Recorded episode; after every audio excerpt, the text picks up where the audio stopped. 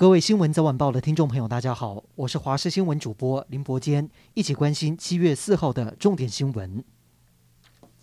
气象局今天表示，位在菲律宾东方海面的热带低压，最快明天白天会发展成轻台烟花，可能发布海警。明天通过巴士海峡，降雨集中在东半部以及南部，恒春半岛可能有局部大雨，提醒您要特别留意。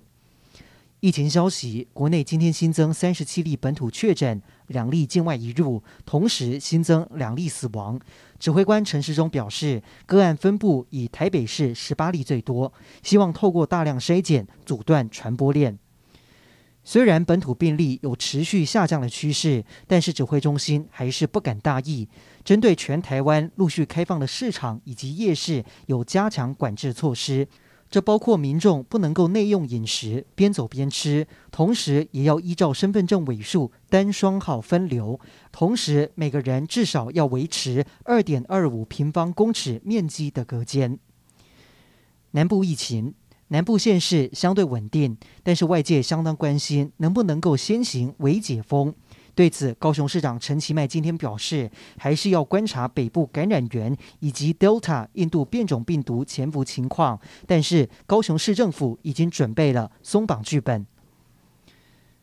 高雄市八五大楼日租套房有一名女住客沉尸房屋内，消防人员获报到场破门进入，但是女子已经明显死亡。警方到场初步勘验，女子倒卧门边，而且疑似吐血，身上没有外伤，推测死亡时间大约是两天。警方现在已经报请检察官相验，厘清死因，而后续也会采集检体，厘清有没有新冠肺炎等等的相关病史。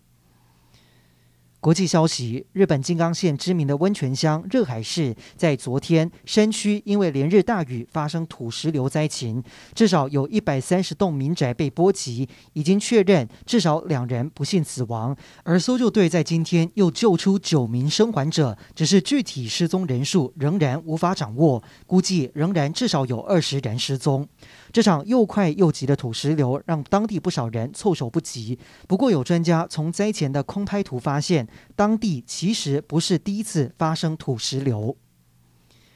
今天七月四号是美国的独立纪念日。总统拜登先前预估，在这天全国要达到七成成年人至少接种一剂疫苗的目标，但是期望破灭。全美高达两千多个郡都没有达到施打标准。但令人担心的是，这个假日也是美国的国庆连假，出游人潮恐怕会暴增，就怕防疫功亏一篑。